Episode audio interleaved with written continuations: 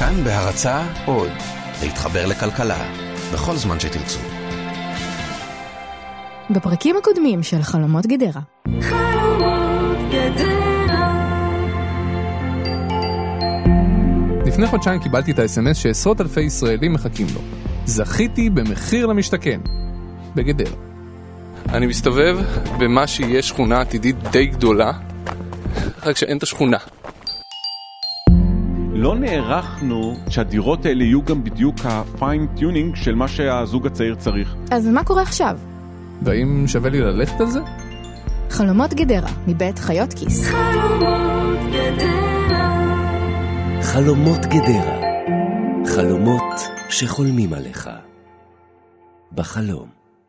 שלום וברוכים הבאים לחיות כיס, הפודקאסט של כאן באמת. אני שאול אמסטרדמסקי. ואני צליל אברהם. והיום אנחנו ממשיכים בסדרה שלנו חלומות גדרה, סדרה שמספרת את סיפורה של תוכנית מחיר למשתכן של שר האוצר, דרך הזכייה הפרטית שלי בזכות לדירה בגדרה.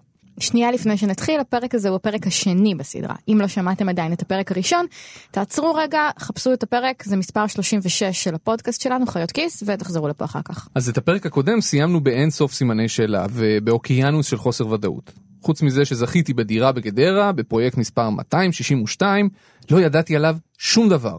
לא כמה דירות ארבעה חדרים יש בו, לא כמה הדירות האלה יעלו, לא איך תראה השכונה, ממש כלום. הסיבה לזה היא הדרך שבה מחיר למשתכן עובדת. המדינה מגרילה פרויקטים ממה שיש לה על המדף. זוגות צעירים נרשמים ומי שזוכה זוכה. אבל הרוב המוחלט של הפרויקטים לא נמצאים בשלב שבו אפשר להתחיל למכור דירות ולבנות בניינים. הם עדיין מחכים להיתר בנייה מהרשויות המקומיות. לכן הדבר הראשון שעשיתי הוא להתקשר לקבלן של הפרויקט שזכיתי בו, קוראים לו אביסרור, כדי לשאול אותו מה בדיוק הוא מתכנן לבנות שם ואם אפשר לדעת קצת יותר.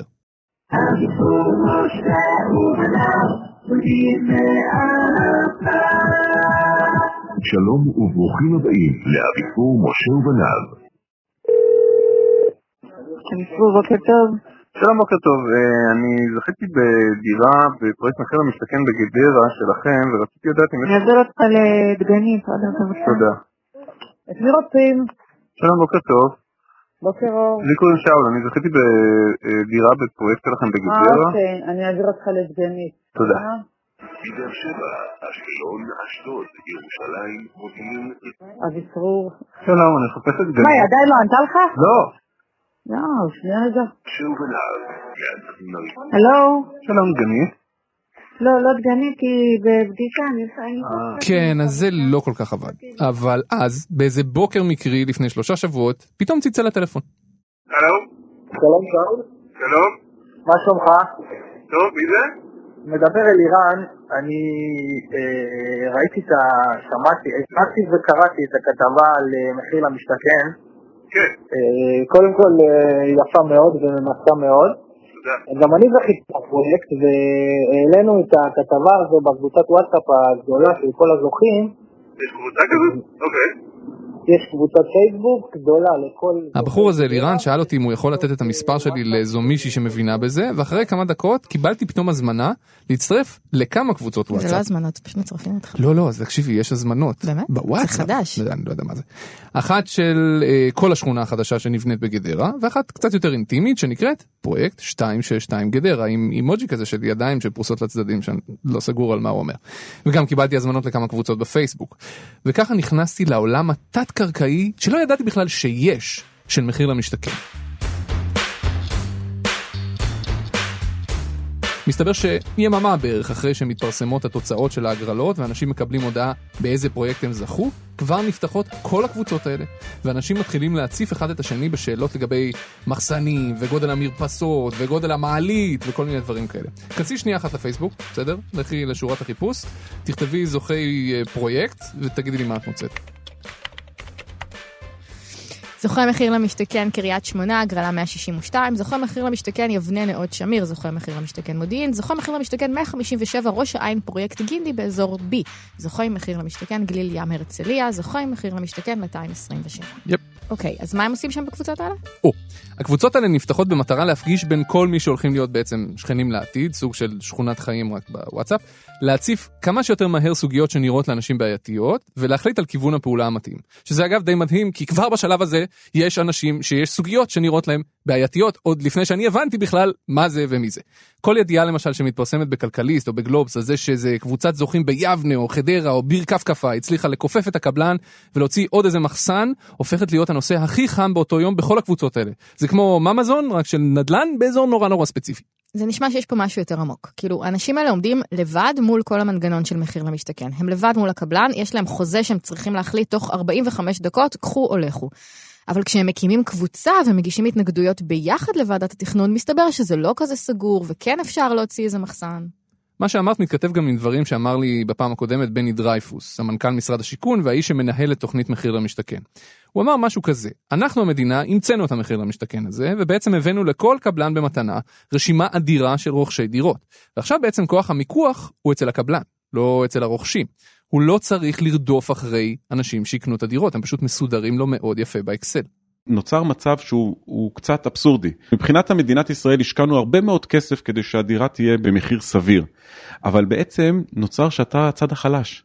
כי כשאתה תבוא לקבלן, הוא לא באמת יתמקח איתך על סעיף כזה או אחר בחוזה המכר. אדוני, אתה לא מעוניין? יש לי רשימה ארוכה. כלומר, המדינה הכירה בזה שעצם ההתערבות שלה בשוק, בזה שהיא מוציאה לפועל את תוכנית מחיר למשתכן ומשנה את האופי שבו אנשים קונים דירות, שמה את רוכשי הדירות במצב בעייתי.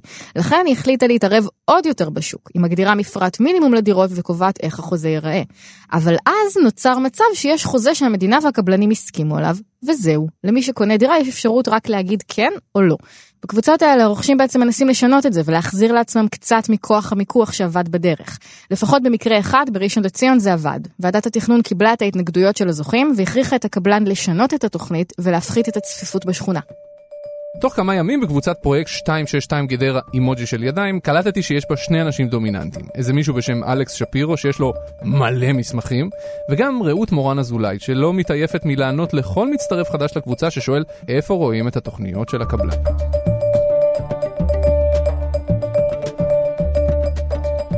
טוב, יום שישי בבוקר, אני בגדרה, הגעתי לפגוש את רעות.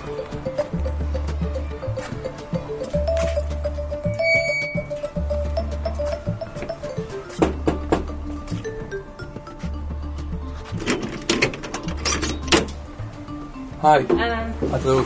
כן. היי. נשמע? שלום. אז זו רעות מורן אזולאי. אחרי שקלטתי שהיא מבינה בזה יותר מכולם בקבוצה, פשוט התקשרתי אליה וביקשתי להגיע אליה הביתה, שתעשה לי קצת סדר. קבענו לאיזה יום שישי אחד בגדרה, כשהילדים היו במסגרות. אתם קיבלתם הודעת דחייה אחרי שהיו ביטולים או שלפני? לא, אני מקום 40. אה, סבבה. איזה את? רעות נולדה וגדלה בגדרה. לה ולבן זוגה יניב יש שלושה ילדים קטנים, שני כלבים וחצר.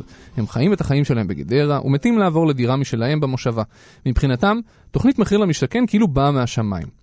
מאחר שרעות מעידה על עצמה בתור מי שסובלת מהמחלה שגם אני סובל ממנה, שנקראת נורא אוהבת לחפור בנתונים, היא חפרה ומצאה המון תוכניות ומפרטים ומסמכים כאלה של אדריכלים, הורידה למחשב שלה כל קובץ PDF שרק אפשר, סידרה את כולם יפה בתיקיות לפי פרויקטים, ובנתה אקסלים שמחשבים בערך מה יהיה המחיר הסופי, בערך, של הדירות שיהיו בפרויקט.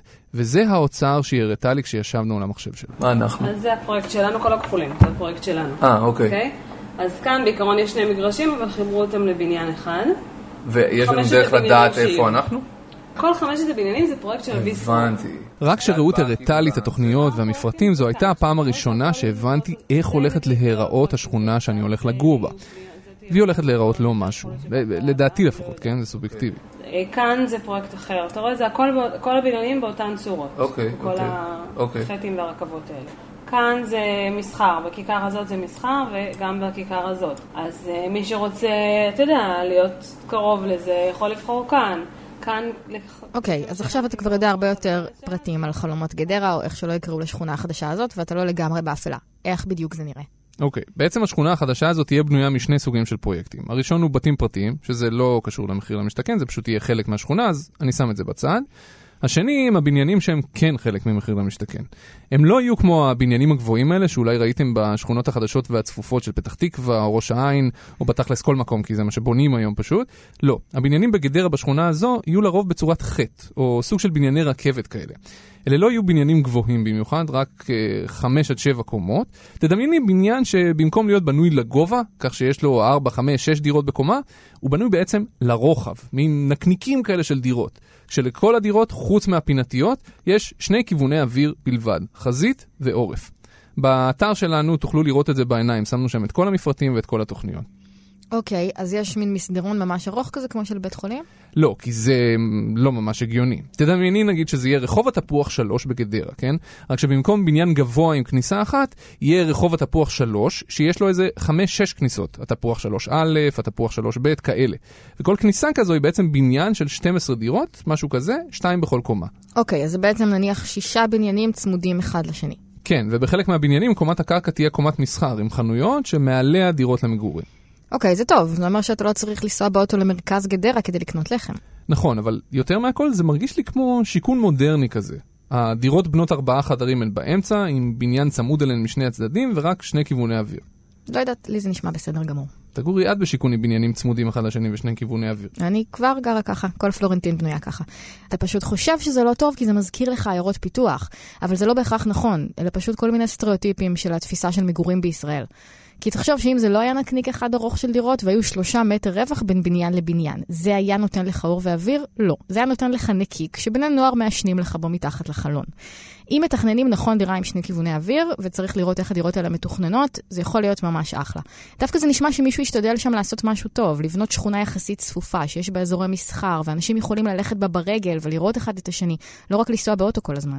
האלטרנטיבה זה רחובות ריקים. הילד שלך יושב עם חברים שלו בפארק והם לבד בעולם. אין נפש חיה ברדיוס של מאות מטרים. זה נראה לי סבבה. יפה, ואז יש מפרט של הדירות? נכון. או, וואו, אוקיי. שזה החלק הכיפי. זה מה שהייתי ילדה, אהבתי לחפור במפרט. להסתכל בפרסומות בעיתונים. החלק החיובי בפרויקט הזה הוא שיש בו מספיק דירות ארבעה חדרים, שזו הדירה שאנחנו מחפשים באופן אישי. אחד החששות שלי היה שעד שיגיע התור שלנו להגריל דירה, ייגמרו כל דירות ארבעה חדרים, אנשים פשוט יבחרו אותם לפניי, ואני אתקע רק עם דירות גדולות מדי ויקרות מדי. וכיוון שאנחנו יודעים שהדירות השכיחות ביותר בפרויקטים של מחיר למשתכן הן דירות חמישה חדרים, החשש הזה די ריאלי, במיוחד אם זכיתם במקום לא טוב בהגרלה. אז זהו, שבפרויקט הספציפי הזה, שאני זכיתי בו, יש בערך 260 ומשהו דירות, ולפחות 130 מהן מתוכננות להיות דירות ארבעה חדרים. אני מקום 40 בהגרלה, ככה שכשיגיע תורי לבחור, בטוח יישארו דירות ארבעה חדרים. נו, אז אתה הולך על זה? אז אני חייב להגיד לך שכל המידע החדש רק עשה אותי יותר מבולבל, ואני ממש ממש לא יודע מה להגיד לך. אני אנסח אחרת את השאלה. נגיד שלא היה מחיר למשתכן, והיית מחפש דירה סתם ככה בחיים האמיתיים, וחבר היה בא ומראה לך את הפרוספקטים המגניבים האלה של שיכוני הרכבת שבונים עכשיו בגדרה במיליון ומשהו שקל. מה היית עושה? אין שום סיכוי בעולם שהייתי אפילו חושב על זה. ועכשיו, בגלל שזה בפרויקט מחיר למשתכן וזכיתי בהגרלה והכל, אנחנו אשכרה מתלבטים. מה רעות אומרת? אצלם זה משהו אחר. רעות ובן זוגה הם מגדרה, הם חיים שם והם יודעים על גדרה הרבה יותר ממני. אני גדלתי פה. אה, אוקיי. עזבתי כאילו אחרי הצבא, חזרתי לפני הלידה של הבכור. וואלה. אה, ממי, כמה זמן, לפני כמה זמן עברנו לכאן? כשהייתי בהיריון עם איתן? שש שנים. רעות ויניב הם מה שנקרא במחיר למשתכן בני המקום. הם גרים בגדרה, מכירים את גדרה, מתים על גדרה, רוצים לגור בגדרה. מבחינתם ומבחינת כל בני המקום בכל ההגרלות, מחיר למשתכן הוא בדיוק מה שהם היו צריכים, דירה בהנחה על יד הבית. כל אלה שזה לא המצב שלהם, כמוני, אלה שבאים מבחוץ לשכונה שהם זכו בה במחיר למשתכן, צריכים לשבור את הראש בשביל להבין איך לומדים משהו על היישוב החדש שהם הולכים לגור בו. יש כאן קהילה. יש פה הכל, יש פה צופים, מכבי, מה שאתה אוקיי. רוצה, כל הדברים האלה. כן, זה יתרון באמת של לגור בעיר. זה לא יהיה. גדרה זה לא יהיה. אני- אז מה זה- בתור אה, גדרתי. לעתיד, אני אגיד, אוקיי, גדרה זה. מושבה, זה נושא הבנתי, רגיש. הבנתי. אז הסתובבתי קצת במושבה, וניסיתי לשאול עוד אנשים על איך נראים החיים בגדרה. אתם מוכרים גם אה, משולשים? בוודאי, צריך פשוט להכניס מגע, זה ייקח כמה דקות. אה, אוקיי. צריך להגיד לי מה אתה רוצה, ו... אתה גר פה? סבבה. אנחנו פה 30 שנה גם בעסק. אוקיי. מה- נגיד טוב בגדרה? אני גדלתי בפתח תקווה נגיד, זה שזה עיר טח. גם אה, מושבות, זה גם סוג של מושבה, פה מקום מתפתח מאוד. מה אתה אוהב נגיד בגדרה? תשכנע אותי ששווה לי לבוא לגור. אני טוב לי השקט שלי, פה אני עדיין, יש כמעט עיר, אבל זה עדיין סוג של מושבה. נשמע שהגנרטים מאוד לא כל פטריוטים. כן, לגמרי, אבל זה פשוט לא, לא אומר המון. כלומר, זה סימן טוב שהתושבים אוהבים את המקום, אבל, את יודעת, הם גרים שם, וחוץ מזה יש הרבה מקומות כאלה בארץ. אם רק הייתה לי דרך לדעת עוד.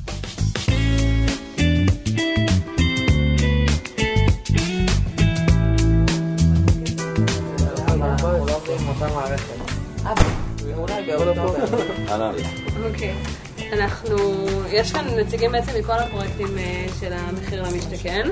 אה, היו לנו כל מיני שאלות שמשותפות לכל... החבר'ה מקבוצות הוואטסאפ עשו סקר, גם בוואטסאפ, גם בפייסבוק, לראות מה השאלות שהכי מטרידות את הזוכים בפרויקטים.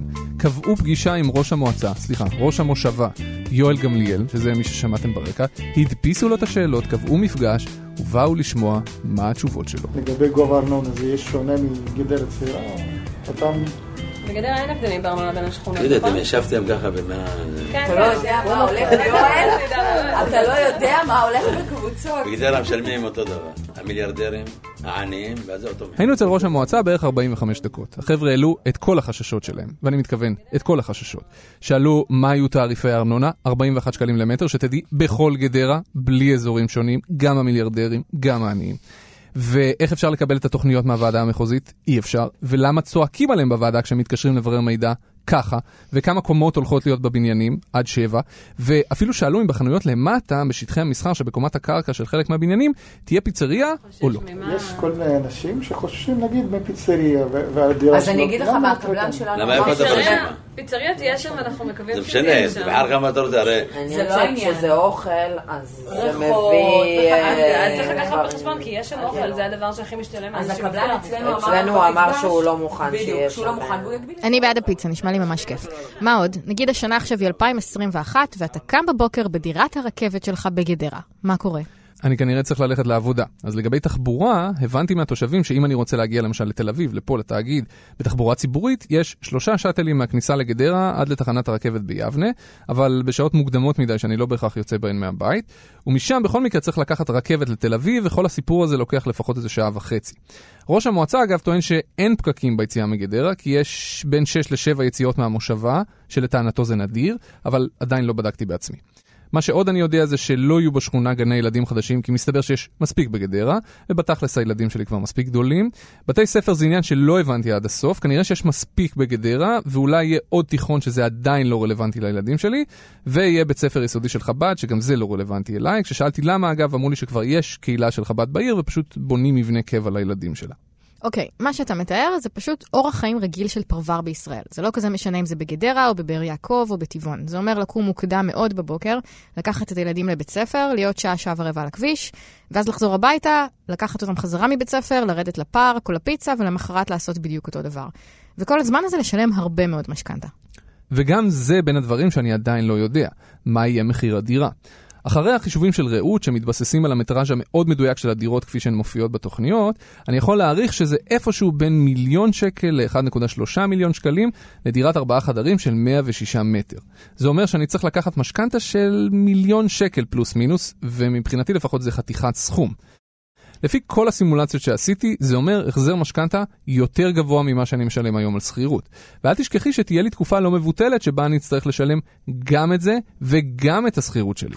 בשורה התחתונה, אם תצמידי לי אקדח לרקה ותשאלי אותי, בא לך לעבור לגור שם או לא? התשובה כנראה תהיה לא.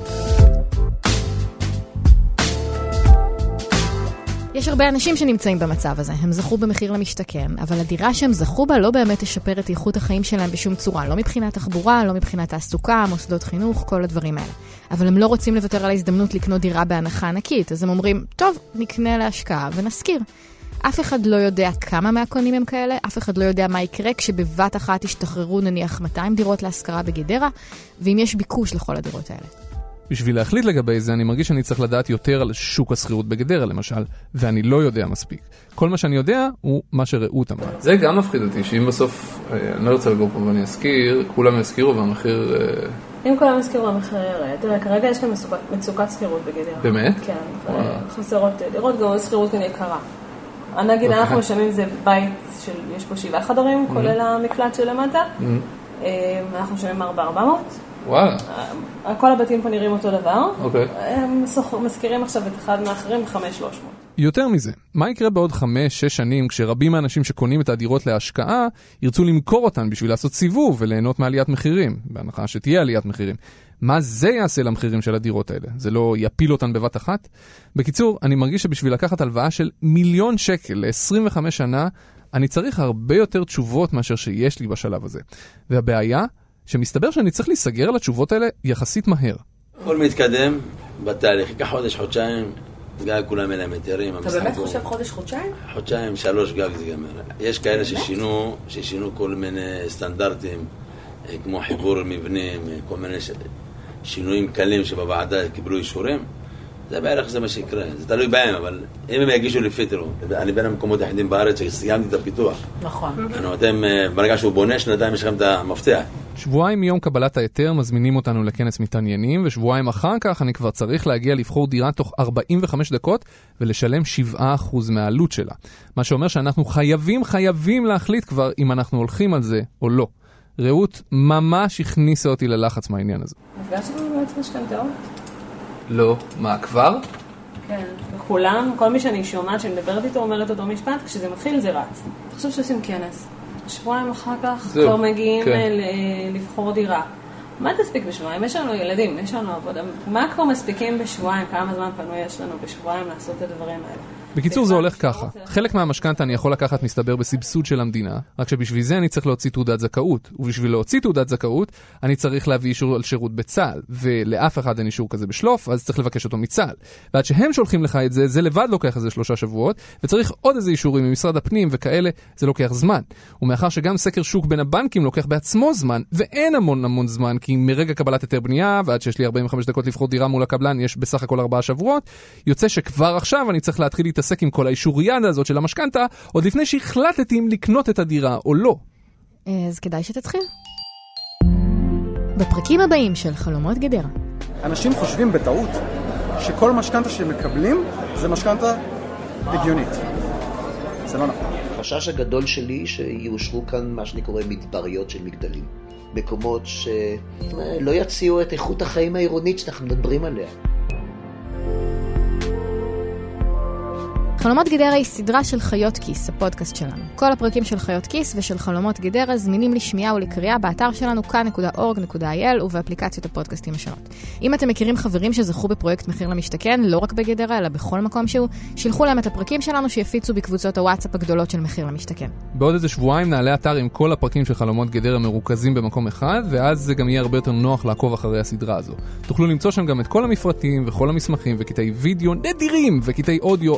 נדירים שלא הצלחנו להכניס לפרקים עצמם.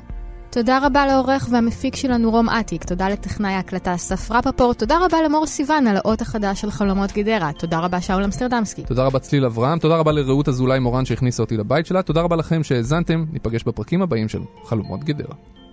חלומות גדרה חלומות גדרה.